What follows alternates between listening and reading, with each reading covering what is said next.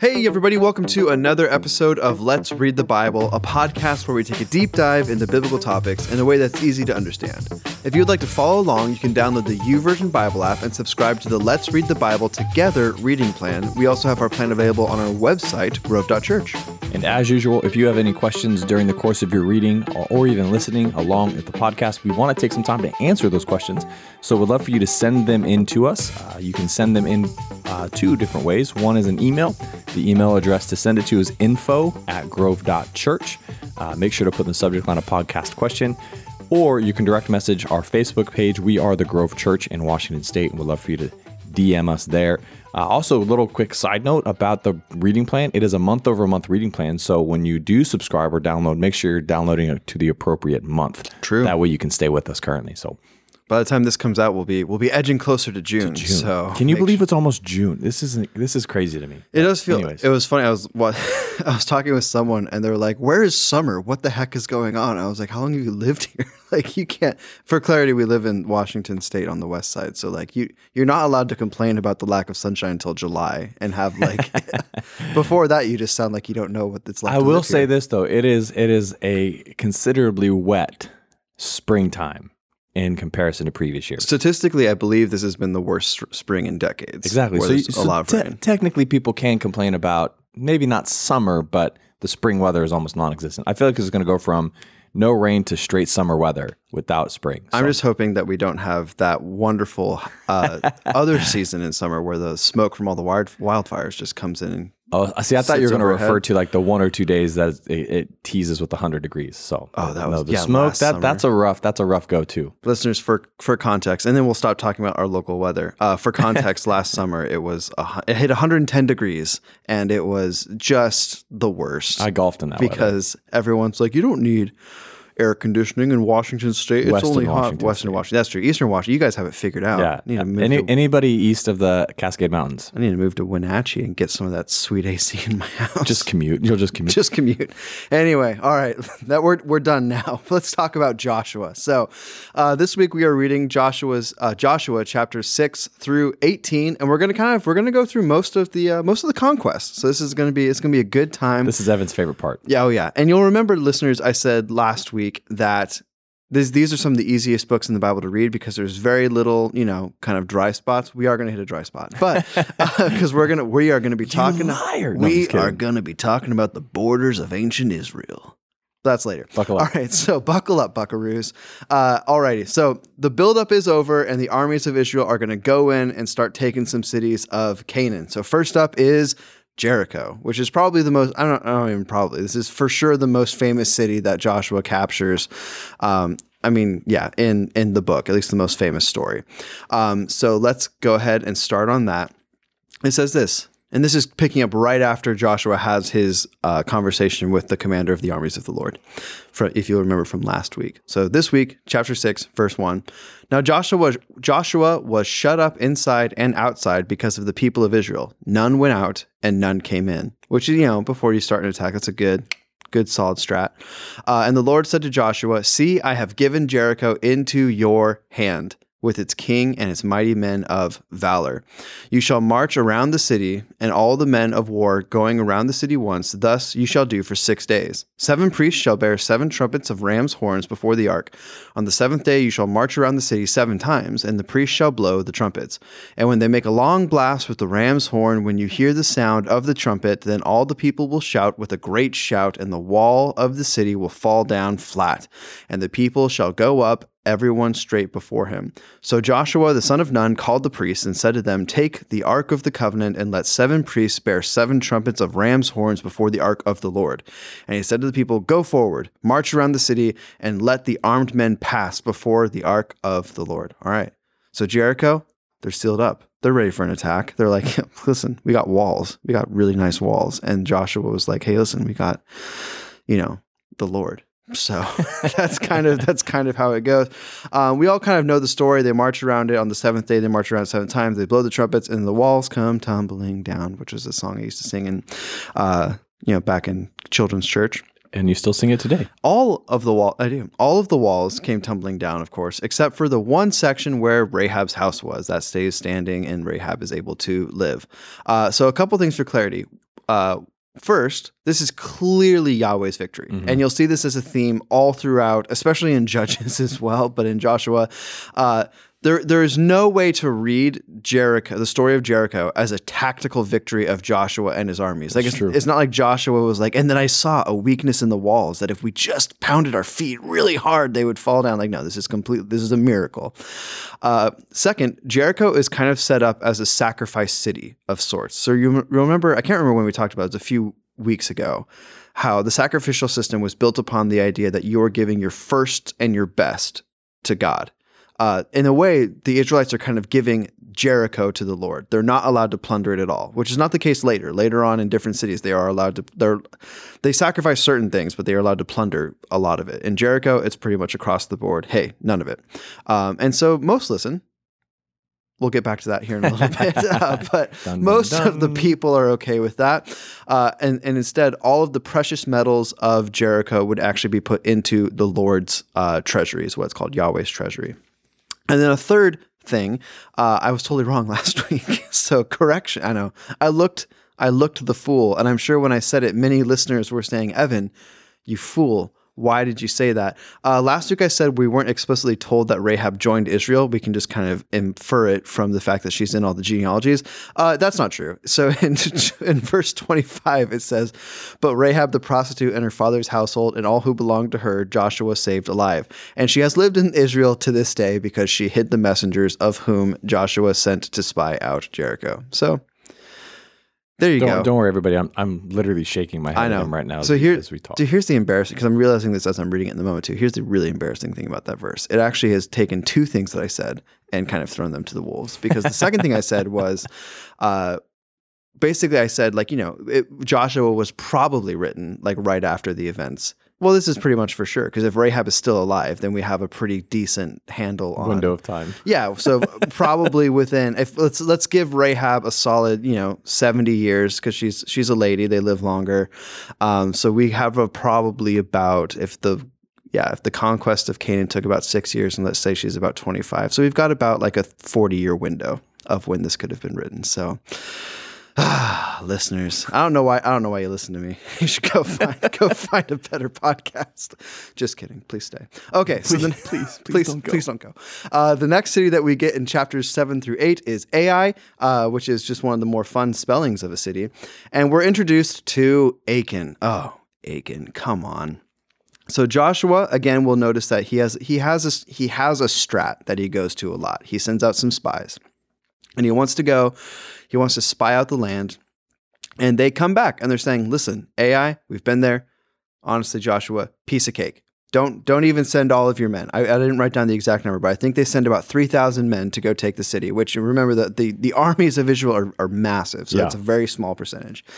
Um, and then something crazy happens. They go and then they're held at the city walls and they're routed from the battlefield. destroyed. Oh, they just get completely wrecked by the Ai. And the spies are like, hold the phone. What is happening right now? And Joshua's like, hold the phone. What is happening right now? Uh, the people are dismayed. Obviously, I mean, it's kind of it's and it's a huge bummer when you take like like Jericho is this jewel, massive walls, like it's an incredible victory. God crashes the walls, they rout the Yeah. city, and then they go take little Ai, or they don't take little Ai, they go Yep. try to. Yep. Oh man, what a bummer. Uh, so he prays, and then God answers him, and he tells him or tells Joshua that someone broke his commandment not to plunder Jericho. Classic Achan. Oh, Achan. Well, him and his family are stoned, so it's they, it's they don't they're Well, not escalated quickly. yeah, they're not they're not messing around. So Achan, he takes some of the plunder from Jericho for himself, which again it was commanded explicitly. This is all going to go into Yeah. the Lord's treasury, not into anyone's pocket. Uh, and so it's a bummer. And he's executed. Him and his family are executed for this. Uh, it kind of reminds me a little bit of. Obviously, not to the same degree, but of the uh, the, the Korah rebellion that we see in Numbers, where it's just kind of like Or swallows them up. yeah, I mean, the earth doesn't sw- open up and close again here, but you know, still, it happens. Yeah. All right. After this, Joshua plans an ambush against Ai, which succeeds, and then, like Jericho, the city is burned down and completely destroyed. And it's kind of this whole thing of like, you know, no one will ever know it was here. Although I think we do know where Jericho was, but I don't know about Ai. I should have looked that up. Well, it's got to be somewhere close, right? Yeah, that's true. It's within within walking distance. Uh, the next city in chapter nine is Gibeon, where okay, so this story is really interesting. Yeah, right. Uh, so the Gibeonites trick the Israelites into sparing them. And here's and here's the deal. I I personally I don't super blame the Gibeonites because if you're if you're watching along, this massive group of people is just coming out of the desert already. That's kind of spooky, but whatevs. And then they just take Jericho and Ai. And the, the, there's two big, well, at least one really large, powerful city. By all accounts, it's not even close. Like it's not this months long siege that finally breaks. No, they're just kind of It's a week. Yep, they're going through and they're just tearing through the land. And so, like, hey, you know, maybe we should try and make peace with these guys. Maybe we shouldn't fight. Jump on the bandwagon. Oh man, uh, and so you could say it's Kevin Durant leaving the Oklahoma City Thunder to join the Golden State Warriors because they couldn't beat the Warriors, the Juggernauts. So get wrecked, Kevin Durant. I figured we go like a different analogy versus Lord of the Rings just for the fun of it. So, uh, but the other side of it too, I think, even with Jericho is, um, and I, and I probably should have said this a couple of moments ago, but uh, Jericho was was viewed as the one of the most premier city defenses in the region, like, and because like their walls were massive, and and the simple fact that this this small little group of people called Israel came in and were able to destroy them and take them and sack them and and in essence wipe them off the face of the earth, so to speak. Um, that that was that that was indicate like that was a big indicator. That's no small thing. no, and so it's so it's you carry this reputation of it's preceding them, and so all of the regions now aware of this because Jericho got taken, and Jericho was not just like this this massive city with a lot of wealth, but it was it was also one of the strongest entry points. It was the most well defensed and everything like that. So, so th- this is why the Gibeonites are like, well, wait a minute, we're not Jericho, um, and they've taken two now. Uh, we we need to revisit this. So I agree with you. I, I I mean I'm not I wouldn't I don't fault the Gibeonites at all whatsoever. I just fault Joshua in this story. So Yeah, and we'll we'll talk about why we fault Joshua here in a so sec. yeah, just crazy. But so the Gibeonites come and they're like, "Hey, hey guys, hey Israelites, how's it going? Uh, we're from far away, uh, you know, super far away. You've probably never heard of us before. Um, let's make peace. Let's make a covenant between us. You know, let's let's not attack each other. We promise not to attack you. You promise not to attack us. Um, you know, it's just it'll be good to have like one of these faraway nations to have an alliance with them. And then Joshua and everyone's like, "Yeah, soups. That's Sounds awesome. great. Let's do it." And so they make an alliance. But the way that they did it though too was so brilliant. With like, let me take old stuff. I mean, they were within a day's, two days, whatever walk. I, Oh, I don't remember how close they were, but they took like old, worn down. Like they got moldy bread. They've got worn out sandals. Like, and they have like they have the worn out items, and they load themselves up with it, so it looks like they've journeyed from a long distance. And and they say because we've heard of your God. Like Yep. it's it's appealing to their to their uh, not just their the God that they worship, but also to their own egos. So that's the crazy thing. They were so brilliant with how they they manipulated Yeah, they're God's people. They're being tricksy. Oh, Um, tricksters, Jacobs, if you will. That's what the translates to, yep. by the way. Uh, and so, anyways, Joshua finds out later that they're actually Canaanites. So they're not they're not from super far away. They're like one of the cities that's yeah, dope that is supposed to be conquered. Um, and we're told explicitly that because he did not seek the Lord. So Joshua doesn't like you know they don't arrive and then Joshua's like, well, let me pray on this. No, he just like he just Yeah, goes. seems good for to me. Yeah, and you know. Joshua, like Moses, not perfect. That's not a fair. Yeah. Um, that's not a fair standard to hold him to. But yeah, he really he kind of uh, he messes up on this one. he, miss, he misses it pretty hard on this one. Yep. And so uh, they and they made a covenant. Like they're not going to break it. So now they've already decided. Okay, well we're not gonna we're not gonna attack Gibeon. And so they join. They actually join with Israel. They become part of Israel. They're Israel slaves and things like that. right? Exactly. But so, so then this is where they they are Joshua curses them to essentially be servants and low level workers. So they're never going to rise to the um like the heights of Israeli society is kind of the point. But they they join with them. Uh, and then in chapter 10, I mean, I, I guess I don't know if I'd consider this to be like a bad thing that comes out of it. Maybe a little bit. But, anyways, the king of Jerusalem, hey, that's going to hey, that's a familiar. that's going to come up later. Uh, the king of Jerusalem, at this time not a part of Israel, that is one of the cities, uh, launches an attack uh, on Gibeon. So he hears about the Gibeonites and he's like, wow, guys, really? Not cool. and so uh, Israel comes to their defense because, again, you know, it's uh, it's the promise they made. It's the covenant that they made with them. And we get this miracle. Uh, and this is Joshua chapter 10, starting in verse 6.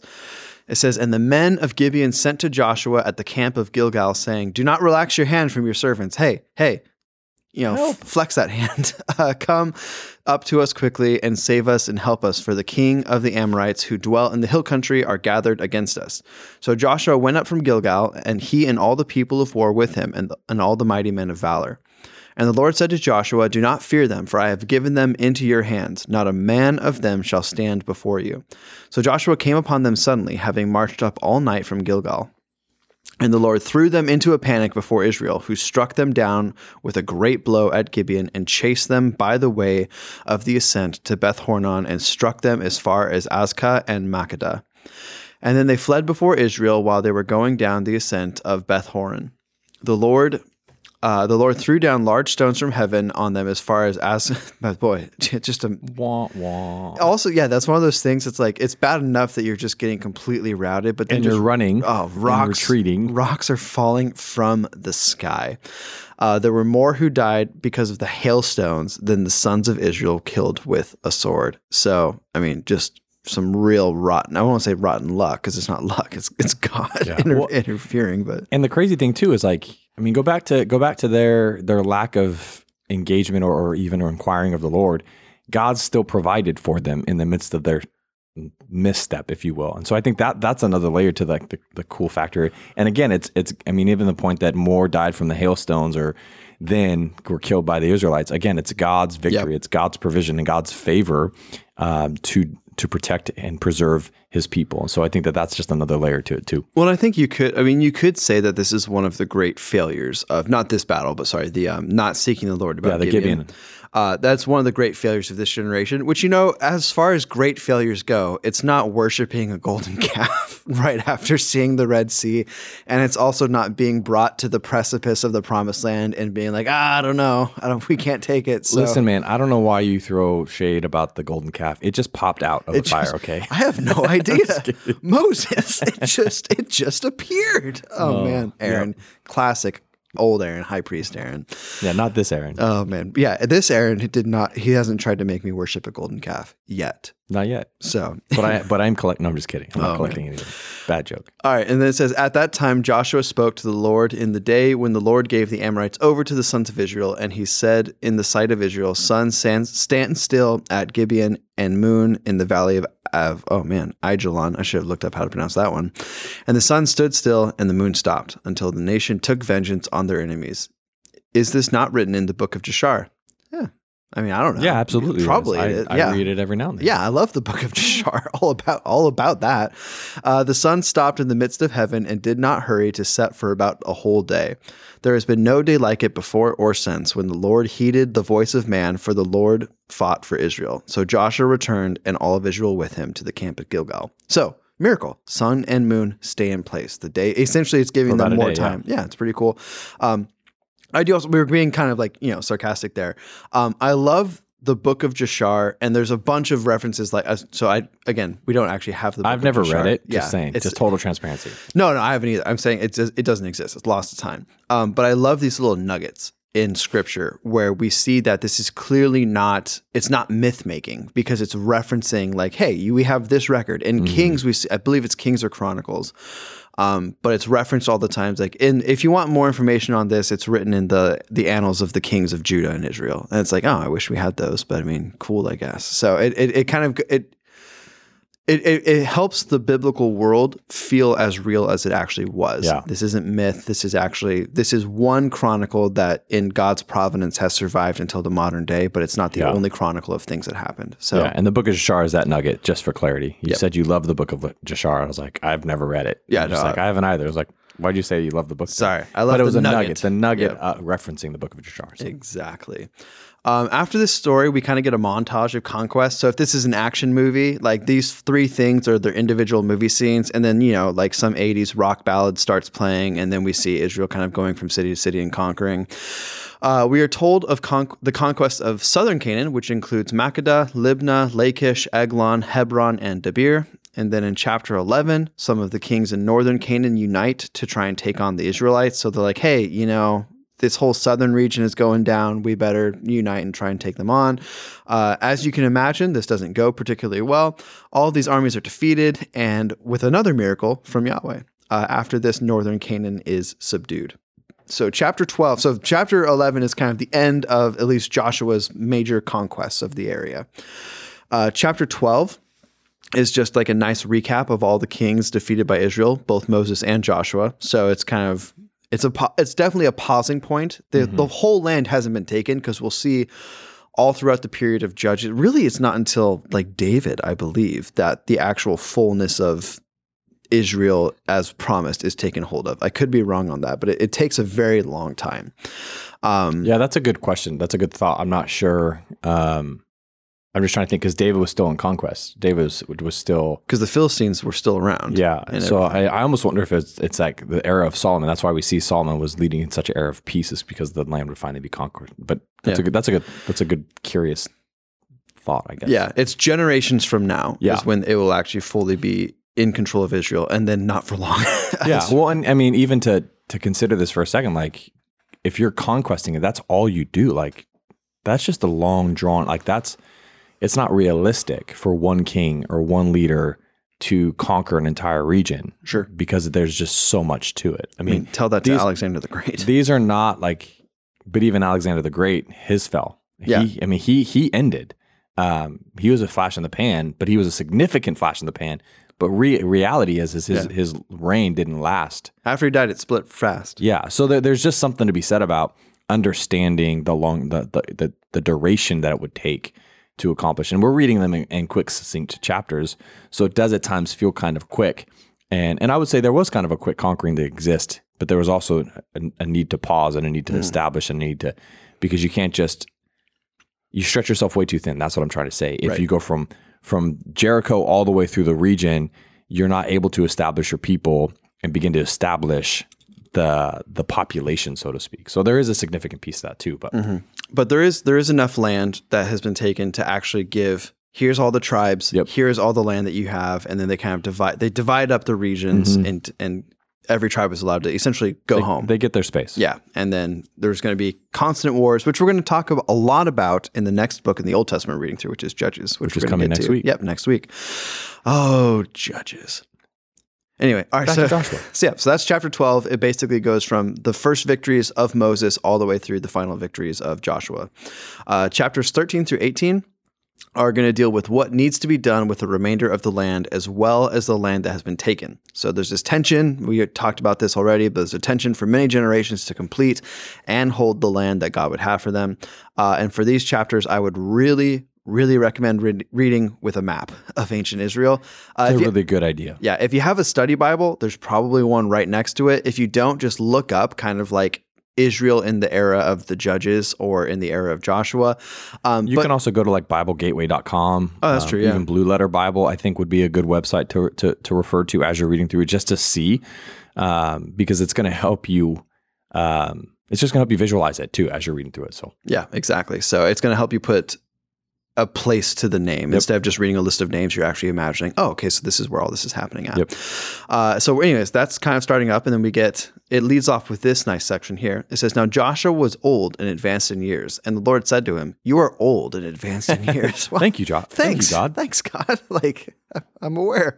Uh, and there remains yet very much land to possess. This is the land that yet remains. All the regions of the Philistines, which I mean, you know, Philistines are pretty famous enemies of Israel. They'll be around for a while, uh, and all those of the Geshurites. From the Shihor, which is east of Egypt, northward to the ba- boundary of Ekron, it is counted as Canaanite. There are five rulers of the Philistines: those of Gaza, Ashad, Ashkenoth, or Ashkelon, sorry, Gath, and Ekron, and those of the Avim. In the south, all the lands of the Canaanites and the Mearah that belong to the Sidonians, to, A- to Aphek, and to the boundaries of the Amorites, and the land of the Gebalites, and all of Lebanon towards the sunrise, from Ga- Baal-gad below Mount Hermon to Lebo Hamath, all the inhib- inhabitants of the hill country from Lebanon. Oh my goodness. From to Mizporopamayim, uh, even with all the Sidonians, I myself will drive them out before the people of Israel. Only allot the land to Israel for an inheritance as I have commanded you. Now therefore divide this land as an inheritance to the nine tribes and to the half tribe of Manasseh. And you may be wondering, wait, there's 10 tribes there. Why aren't there 12? Because remember, it was Reuben and Gad who held land on the east side of the Jordan. And so they already have their land. So it's the other 10 tribes now. They're going to get their land. Or no, it's Reuben and East Manasseh. Is that what? It, yeah, Reuben and yeah. Oh shoot, sorry, listeners. I don't know. I look the fool again. No, because you didn't say something as if it was accurate. You admitted that there might not be accuracy, so you don't look like a fool. That's thanks. Just man. like you don't know the answer. I, I, I needed to hear that today. Thank you. Uh, and then here's the deal: we're, the rest of these of the section that we're going to be reading through this week is essentially the dividing lines, where the regions are. And so here's what I would say: um, this is very this is not very interesting to us today because it's literally the weeds of these cities belong Yeah. to these tribes. Here's the boundary lines. Here's where it goes.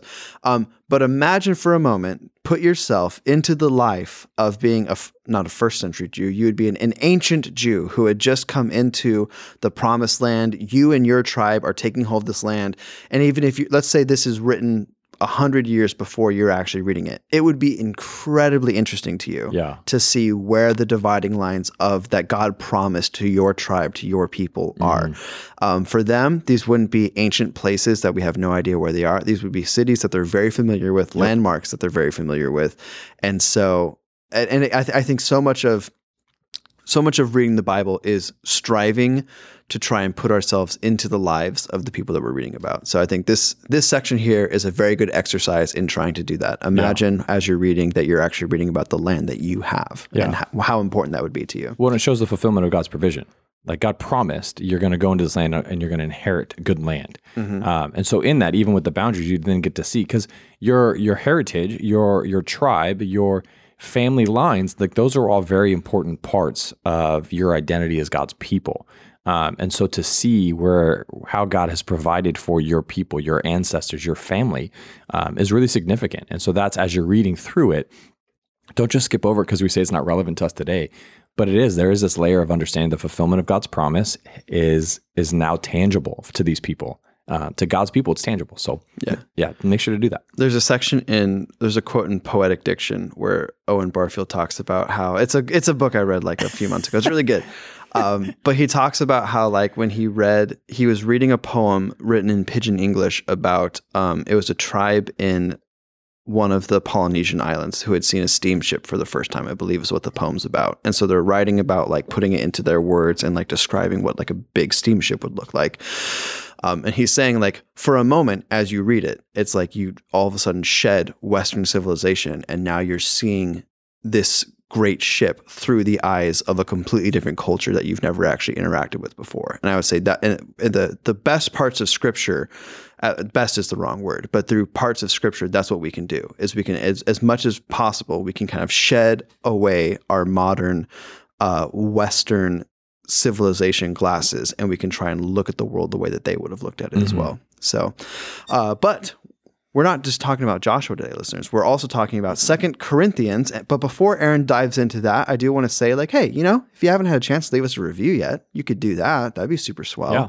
It would be, you know, it would just mean that we're friends, listeners. if you left us a five star review, it would be swell. And if you leave a written review, we'll actually read it on the podcast, live on the air, because that's the kind of guys that we are. So we would really appreciate it. It just helps to grow this community of people reading the Bible together. And I will say this: we have seen reviews coming over the last couple of weeks, five star reviews. We thank you so much for that, um, and would love for you to continue to do that. I do know we had a question about how uh, I think someone mentioned how do they they don't know where they how to leave a review on Apple Podcasts.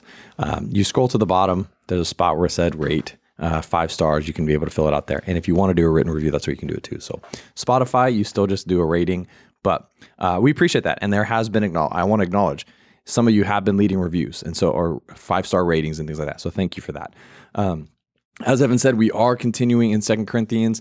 Uh, we'll wrap up the book next week. Uh, and just a little teaser, we're actually going to be introducing two new books and wrapping up two books next week. So it's going to be kind of an, a content packed week.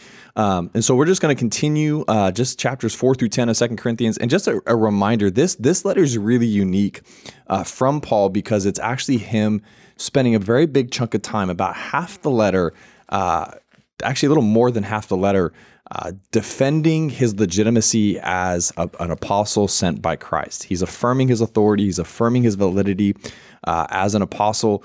And because he's been he's speaking to an audience who have been swayed by quote unquote super apostles in essence individuals who come with flair and pomp and and all of these like flashy ways of presenting the gospel all these high letters of recommendation and they say yeah what about that paul guy that paul guy he doesn't have you know any recommendations. He doesn't come with any kind of flashiness. He doesn't come with any there's nothing really potent to his teaching. It's just teaching. And so um so the Corinthian context, and this is just a rehash, they've been they've been swayed away from Paul's teaching and therefore swayed away from the gospel.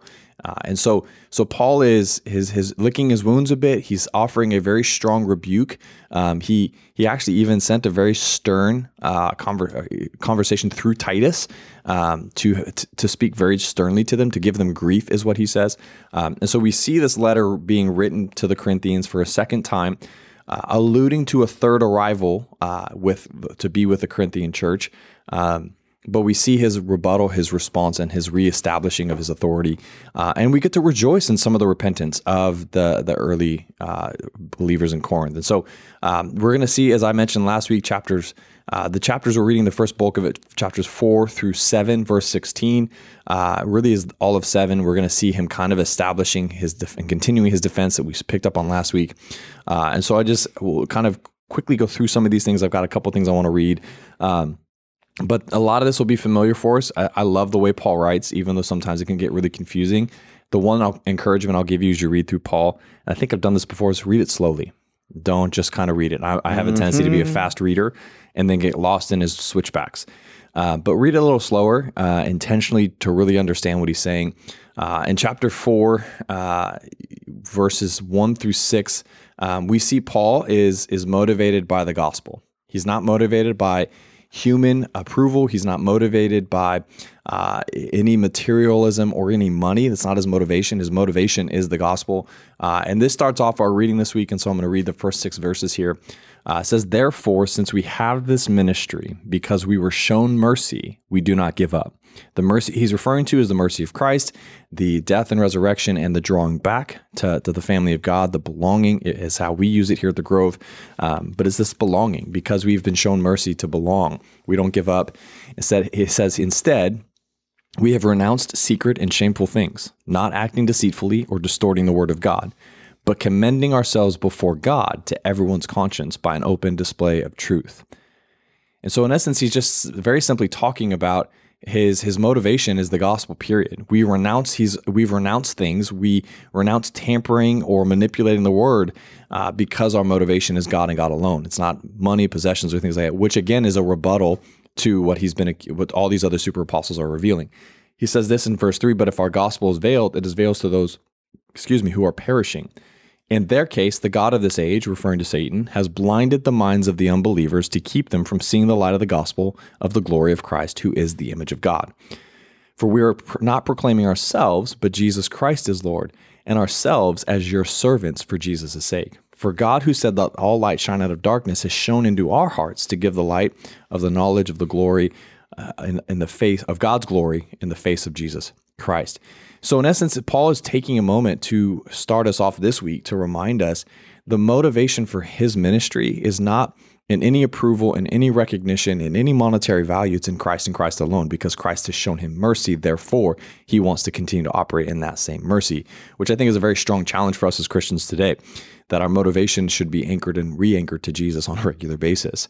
Um, he continues on in chapter four into seven to eighteen, talking about the title in the in your script, your Bible is probably going to say something like the treasure of jars of clay, uh, which is a really I remember as a kid growing up, really familiar passage and phrase. Um, but in a song, in a song, it's is it a song or is it? Or is it a band? band? Jars of Clay is? is? a band. Ah, um, nice effort. But I look the I'll give it. A, I'll give it a C. I'll give it average. Thanks, man. It's easy to get confused. So, uh, but Paul, Paul is in essence saying very simply, we, he is not losing heart because the same power that raised Christ from the dead is what empowers him to endure the adversity and hardship he's receiving. He talks about the treasure in jars of clay is the idea of it's temporary, but the treasure that he's holding to is eternal, uh, and it's this power that he refers to uh, and refers to the resurrection. Uh, we'll see him shift into chapter five this idea of a heavenly dwelling, uh, where he even confesses he longs to be home with the Lord. But when he's away, while he's away from the Lord, in other words, while he's present on earth, uh, he doesn't lose heart because his confidence is in the future resurrection uh, and in the reality of judgment to come that is what keeps him faithful in the present as he pursues his goal of pleasing Christ. Again, his motivation is Christ centric. Um, and he has not just this confidence in eternity, in the eternal dwelling, and the future resurrection that's coming and but also knowing that he's going to be free and clear of the judgment that that everyone's going to face because his goal is pleasing Christ. Well, it reminds me so much of that passage in Philippians too, where he talks about the idea of to live is Christ and to die is gain. Yep. And that's so much of that's so much of Paul's ministry, particularly when you get into his later years, where he's kind of just saying like, you know, I'm ready to go. Yep. When it, when it's my time to go, I'm ready to go. But as long as I'm here, I'm going to continue the work of Christ. So as long as I live, I'm continuing on that gospel mission. But when I die, it's going to be even better. Yeah. It's when he even says the reason, like, if he had his way, he would go and Right. be with Christ. But he said it's better for you that I stay and to continue on that gospel message. So, uh, yeah, it's very true. And you see, you almost see just the the parallel and the overlap of all of Paul's writing has a lot of the same. It's the same the same thoughts and themes, but at the end of the day, he also caters to to the audience too. But Paul again is is reminding my motivation's not you. My motivation's not your money. My motivation's not your approval. My motivation's Christ, which is why I'm standing. And even in the midst, remember, he went away and was waiting for Titus to come and encourage him because he was he was defeated in this moment. When he's writing this letter, he's he's heartbroken. He's like offended and wounded and hurt. And so he's he's writing back to to rebuttal and reestablish his, his authority. Chapter 5, 11, verses to 6, 2.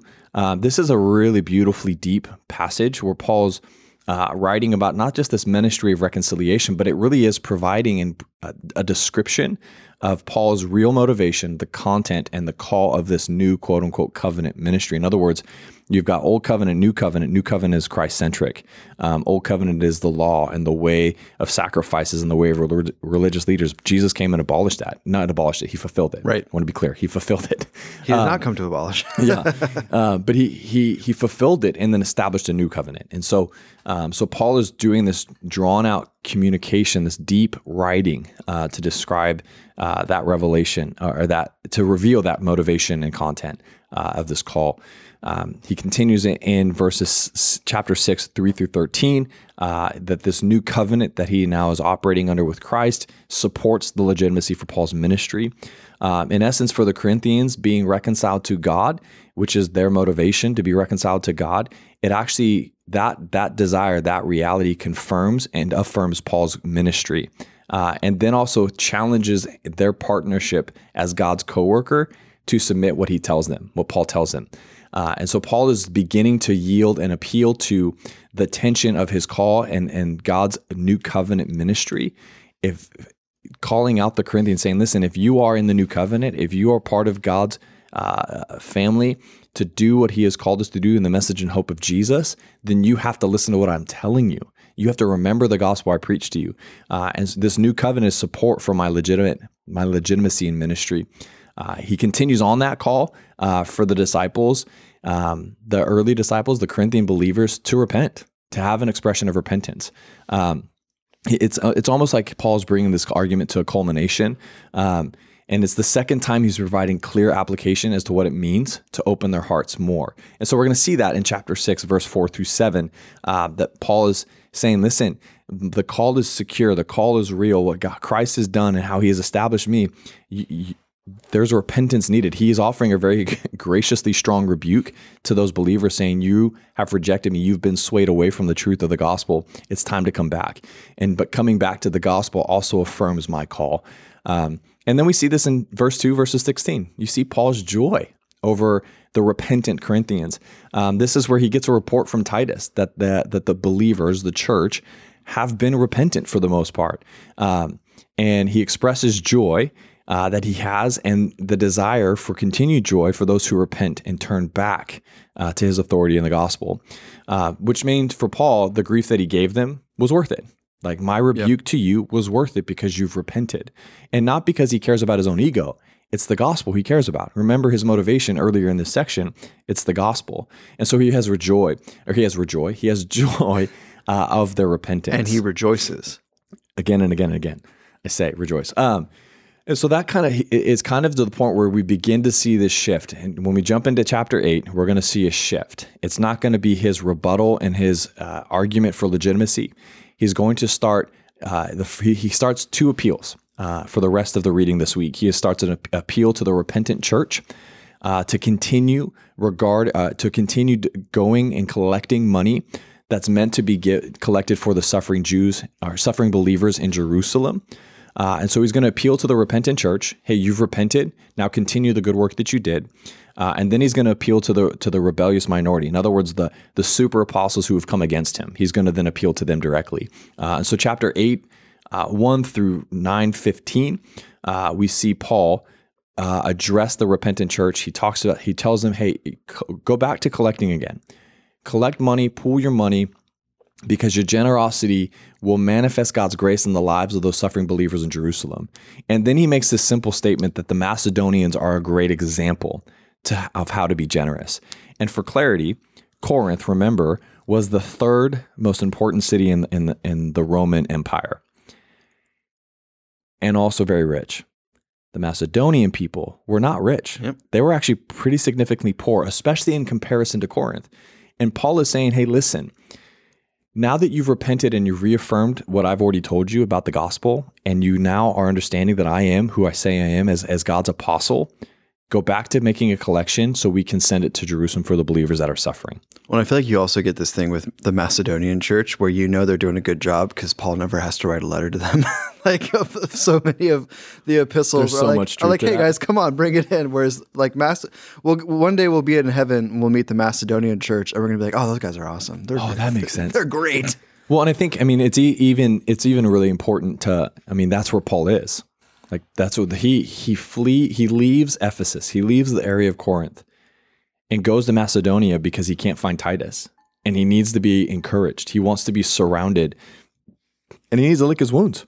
Yeah. So he's writing from a place of of hurt and wounds, but he's also in Macedonia among people where Titus meets him, gives a great report of their repentance, but also he's surrounded by people that get it. like they're not questioning or being swayed away from the gospel.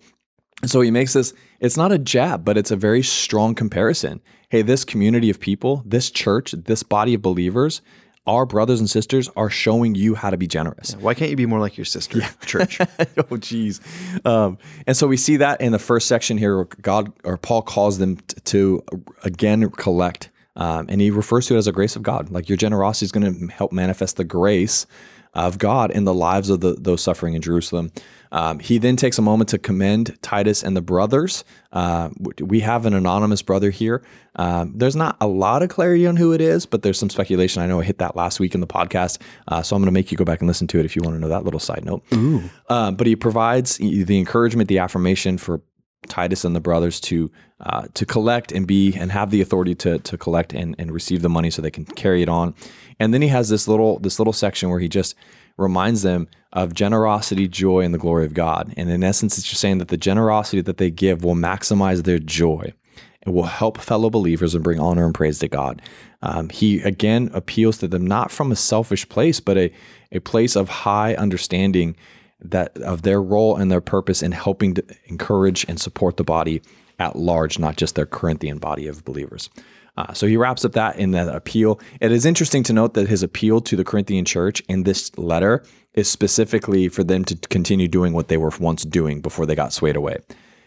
Making a, collect money and resources and support your brothers and sisters who are suffering, uh, and do it because it's going to create joy. It's going to maximize your joy, and it's going to honor and provide help and support.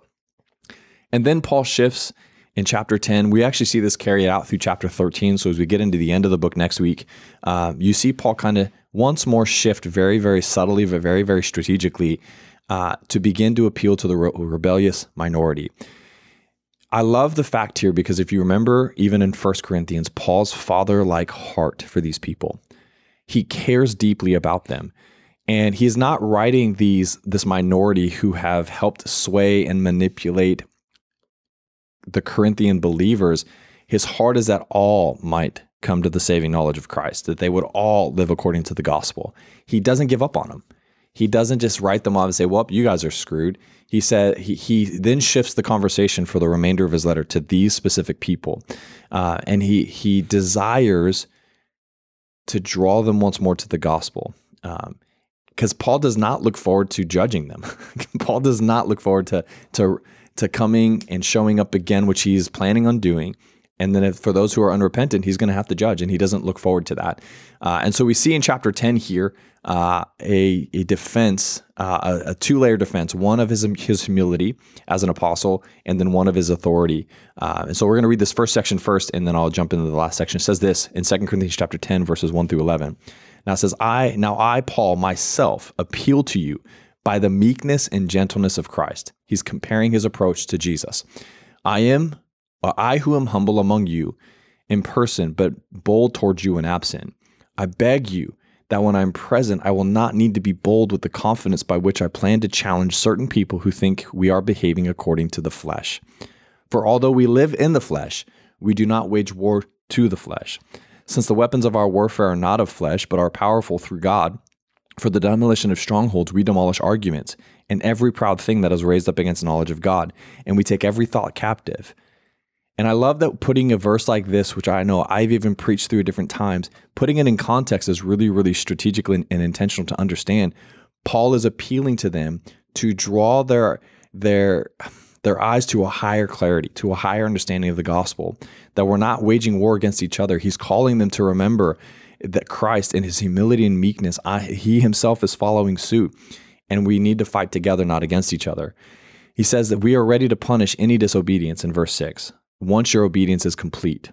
Look at what is obvious. If anyone is confident that he belongs to Christ, let him remind himself of this. Just as he belongs to Christ, so do we. In other words, he's like, why are we quarreling against each other? If we are in Christ, we're of the same family. We're in the we should be fighting in the same direction. It's like I'm a Christian. Yeah, yeah, me too, guy. Come on. And this is, I mean, this goes back to his appeal in chapter six of First Corinthians, where it's, why do you bring each other to, to to the judge. Why do you bring each other to court and look at lawsuits for petty little things? Yeah. Like if we are if we're higher ability because of wisdom, higher ability. If we if we are people who have wisdom from on high, we why can't we settle these disputes? You're taking each other to court. And so he's appealing for the unity of the of the brethren. He's appealing to the unity of faith. And these super apostles, these rebellious ones, think they know better and it, but they say they're preaching the same gospel or they're they're preaching the same line. If they are, if they're both in Christ, then he's saying, "Hey, we belong too. So stop fighting us.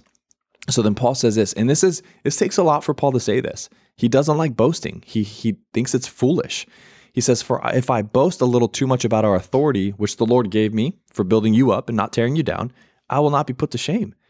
I don't want to seem as though I, I'm trying to terrify you with my letters. For it is said, His letters are weighty. This is a statement he heard back. His letters are weighty and powerful, but his physical presence is weak, and his public speaking amounts to nothing. Wow. Get owned, Paul. And so Paul's like, listen, I'm coming at you with humility and meekness and love and grace. I don't want to be strong handed. I don't want to come at you with weight, but you're not hearing me. So let me come at you with weight. And, so, and he says this let such a person consider this. What we are in our letters when we are absent, we will also be in our actions when we are present. In other words, when I come back, if you are unrepentant, I will show you Like I, w- I will I will show you the authority and the boldness that I have that I write with. I'm getting real. Uh, just wait until your father gets home. Dude, totally, right totally. Like I'm starting to to, to kind of like squirm a bit. Sorry, mom. But that's what Paul is saying. I don't want to be this. I don't want to have to to bring the hammer, but I will because it's it's God's call and authority on my life to present the gospel and keep people accountable to it. Uh, and so he says, from his humility, I don't want to, but I will. And, and then he continues on and he shifts the argument towards these minority rebellious people and he starts defending his authority. Uh, and and this is where now we pick up in chapter th- chapter 10 verse 13 to 18 it says we however will not boast beyond measure but according to the measure of the area of ministry that god has assigned to us which reaches even to you and i love that because it shows paul's heart even to you when you are coming against me when you are ridiculing and dashing and throwing me and all sorts of shade at me, I'm still reaching out to you. He says, For we're not overextending ourselves as if we had not reached you, since we have come to you with the gospel of Christ. We're not boasting beyond measure about other people's labors.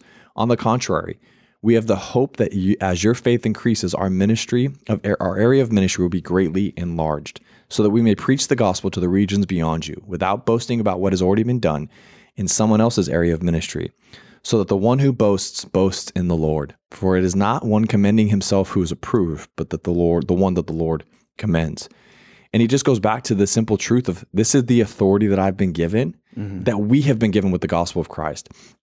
And for you who are who are at odds with me, it's time we we we line up and be in alignment and support each other and, and further the gospel because it magnifies and multiplies the expanse of the reach, which I think is so powerful, powerful for us today in regards to churches across the world and across the country and across the city and across the street. It's the gospel that is propelling us, and we have to stay in alignment with the gospel. Well, it reminds me of one of my favorite lines um, from the hymn how deep the Father's love is. I will not boast in anything, no gifts, no power, no wisdom, but I will boast in Jesus Christ, his death and resurrection. And just kind of the whole idea of like that is what yeah. our hope and our boast is in. Yep. I, I love it. And that's even what Paul says when he appeals back. Even we see it in Acts. When I was among you, brothers, this is when he was first um, converted uh, to Christianity, to, to, faith in Christ, and being with the disciples his platform, his position, his argument was I, I, didn't presume to know anything among you except Christ and Him crucified. And he submitted himself, which was really, which was really poignant. I mean, years ago when I remember reading this in, in Acts, but he submitted himself to their leadership, their teaching, the disciples, that is, um, for for a, a, good solid length of time. I, I, wish I remembered how long it was. Uh, I want to say years because that's how long it took just to to be to develop to understand what it really meant to live and walk with Jesus. Oh, yeah. Um, I want to say it was like a decade. I don't, between, I, I don't between, remember. Between his conversion at Damascus to when he was actually sent out. Yeah, I don't remember. Uh, it might be, but I just, I know it was, and again, I want, I don't want to be a fool. Um, don't want to look the fool. um, no, but I just remember like there's a significant amount of time where he has withheld because he's a brilliant guy. Like he's not some some random guy off the street. Like he's a very well intelligent, learned individual. I mean, he talks about if he could boast, if anybody could boast, he could boast in his in his flesh and what he's accomplished. Um, so, but yeah, it is this picture of it's Christ and Him crucified, and I love that that's what he sticks to, even in this portion where he's appealing to the to those who have have rebelled, those who have been swayed by rebellion, and he appeals to them on the basis of the gospel. This is what aligns us, anchors us, and unites us. We should be moving forward together, not fighting against each other. Mm-hmm. Well, that's before, all I got. Before it, eh, was it was beautiful. I love it. Little a little gospel presentation, just what we needed. um, before we wrap it up today, though, we did have a question come in, yes. so we wanted to talk about. We actually had a few come in, so we'll get to another one next week. Yep. But uh, keep them coming. This one says in Deuteronomy 20, 23 3, it says, No Ammonite, Moabite, or any of their descendants may enter the assembly of the Lord, not even to the tenth generation. So, my question is, what is meant by the assembly of the Lord? My reason for asking is I thought on this and I read this and thought, hang on, wasn't Ruth a Moabite? She was. Uh, Therefore, David and several generations should not have been permitted, but as king of Israel, he was one of the cool kids who got to be in the assembly. So, interesting. So yeah, we know that Rahab, not Rahab, uh, Ruth is one of the descend of the, one of the ancestors of King David. Really directly, it's I believe yeah. it's Ruth and Boaz have Obed, who has Jesse, who has David. So they're his great grandparents. Yeah, yeah, yeah, great grandparents. There you go. Sorry, listeners, I shouldn't be doing math like that in my head. Um, so this is actually really interesting rabbit trail. Uh, I, I loved I loved being able to look at it. Well, because it's one. Of, I love the questions where when you read it, you're like, oh, I never thought about that before, and I had never thought about this before. So getting to dive in, here's a few different things that we get. Number one, here's those verses directly in Deuteronomy 23, 3 through 4. And I swear one of these days I will actually be done saying that word, but it's not, not, th- not this week. Uh, no Ammonite or Moabite may enter the assembly of the Lord, even to the 10th generation. None of them may enter the assembly of the Lord forever, because they did not meet with you. Uh, meet you with bread and with water on the way when you came out of Egypt, and because they hired against you Balaam the son of Beor from Pethor of Mesopotamia to curse you. So remember, classic Balaam, all that stuff is happening. God super not cool with it. So he's like, you know what? No, you guys are done. You don't get to be in the Lord's assembly. Uh, we get this prophecy in Isaiah, which I thought was really interesting. It says, Let not the foreigner who has joined himself to the Lord say, The Lord will surely separate me from his people. And let not the eunuch say, Behold, I am a dry tree. For thus says the Lord to the eunuchs who keep my Sabbaths, who choose the things that please me, and hold fast to my covenant, I will give my house, I will give in my house and within my walls a monument and a name better than sons and daughters. I will not give them an everlasting name that shall be cut off. And the foreigners who join themselves with the Lord to minister to him, to love the name of the Lord, and to be his servants, everyone who keeps the Sabbath and does not profane it, and hold fast and holds fast to my covenant. I didn't put verse seven in there because again I'm looking like a fool today. But the whole idea there is those are two groups of people who are in that passage of Deuteronomy, Deuteronomy, uh, who are excluded from the oh my god, I just flustered. I flustered myself, Aaron. All right, they're excluded from the meeting of the Lord. They're excluded from all Good of job. this, the assembly of the Lord.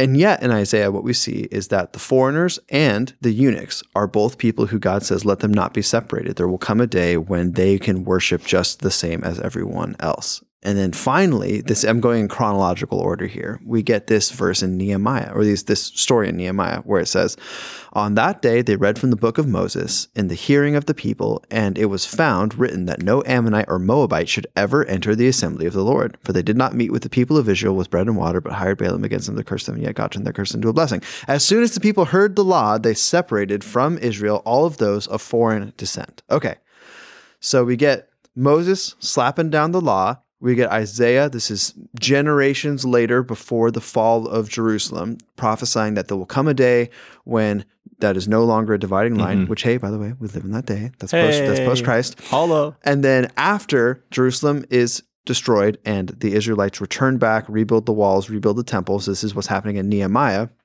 They read that passage again and then they separate out the Moabites. Okay, so this is kind of an interesting, you can trace that that law and it's kind of what's being said about it throughout the Old Testament. So, a few different things on this. Number one, the assembly of the Lord seems to refer to the worship gathering of the people of Israel, not to joining the nation themselves. So, because you were excluded from the assembly of the Lord, that does not mean you couldn't be an Israelite. It doesn't mean you couldn't worship God. It means in this very specific way you could not. Yeah.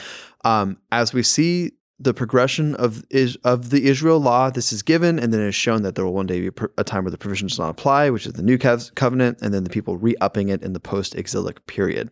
Um, so, as far as why, so this is the second question. Ruth was a Moabite. We know this for sure because it says Ruth was a Moabite. and they went to Moab, uh, and then she marries. Well, first it's is it Mahlon? Yeah, Mahlon. She marries Mahlon he dies and then she goes and she marries Boaz. They have Obed, who has Jesse, who has David. So that means all of the Davidic kings are descended from Ruth. So they all have Moabite blood in them. And so does Jesus. So kind of like it's, it's kind of a big deal. Yep. Uh, the best answer that I could find seems to be it's not explicitly stated, so you're kind of having to you're having to infer this from other laws that we have given. Is that women were not considered to bring forward the Moabite heritage. And for I was thinking about this, it reminds me of that story in Deuteronomy where, hey, I said You it said it right. again, oh dude. my gosh. And you did it right. Oh my You just gotta stop thinking about it. This had to be the, la- the last time is when that's the last time I'm going to say it, and I said it correctly. Um, but in the fifth book of the Pentateuch, there's a lot. There's a lot that's given down, and you'll remember because a, a woman comes to Moses. And she talks about, well, her and her sisters, right? Their father has died, and he can't leave them inheritance, and so he should leave them. He should, he should leave the daughters his inheritance. And Moses like, you know what? That's a good point. That should absolutely happen. And then they ask, well, when we marry, what happens to our land? Because remember, we just talked about in Joshua, the land is very specific. Yeah. Like the and it's not allowed to move from tribe to tribe. And so when these, if I forgot what tribe they were in, but let's say for the sake of discussion, they were in the tribe of Judah, and then they marry someone from the tribe of Simeon. Uh, well, their land would not go over to the tribe of Simeon. It would have to stay in Yeah. the tribe of Judah because they were, were now a part of the tribe of Simeon. Um, they transferred. Exactly. speak. Exactly. Yeah. And so in in Israeli reckoning of how they would list off genealogies, it's not like, oh yeah, I'm half Jude- Judean and half Simeon Simeon Simeonian. I don't know how you'd say that. Ben- a Benjamite. Anyway. Deuteronomy. Deuteronomy. but anyway, you wouldn't be seen as having both of those things. You would have moved from one tribe into the other, Yeah. and now you were part of that tribe. And so the the implication being that perhaps that is the way that the law worked with when Ruth was a Moabite and she became an Israelite, she was now an, Israelite. Israelite, yeah. Exactly. Jinx, So, you owe me a coat. Just kidding. Evan, Evan, Evan. now, yeah, thank you. All right. Whew, now we can finish the podcast. Uh, so that is kind of the idea there. And I also wrote, I think it's it's just a cool that I think God specifically chooses Ruth to be an ancestor to David and Jesus to show Isaiah's prophecy coming true as well. Hmm. And there's just a, a, the the genealogy of Jesus is just a fascinating thing. Both of them Oh, in yeah, it Matthew really and is. Luke, because there's so like in them there's Rahab who is a prostitute. And then there's Ruth, who is a Moabite woman. Um, there's a bunch of people who are kind of just kind of met. Bathsheba Yep. is in there. Solomon's in there. Like there's a bunch of people who are really messed up. They wouldn't have been the first choices. Um, but we see how God works Yep. all of that together, and that the the culmination, the the word made the word made flesh, is kind of a mixture of all Yeah. of these great and all of this bad and all of this, and even like great people with bad blood. I guess it's, I don't know if that's a, Yeah. that's a weird way. No, to put it it, totally makes sense. yeah. So I just I just think it's really cool that that seems to be part of what God is showing there as well. Yeah, and I think it's really. I think you're. I, I mean, I would agree with your assessment if I can be professionally intelligent about it. But I, I think there's a lot of truth to the the moment. I mean, it's an it's an unfortunate reality of the ancient times, but women were not viewed as the primary of anything. They were viewed as property, or they were viewed as secondary to to the husband. So it makes sense when when uh, Ruth would get married in or would marry Boaz, she was then adopted and tra- her in essence her citizenship transferred Yeah. to the people of Israel.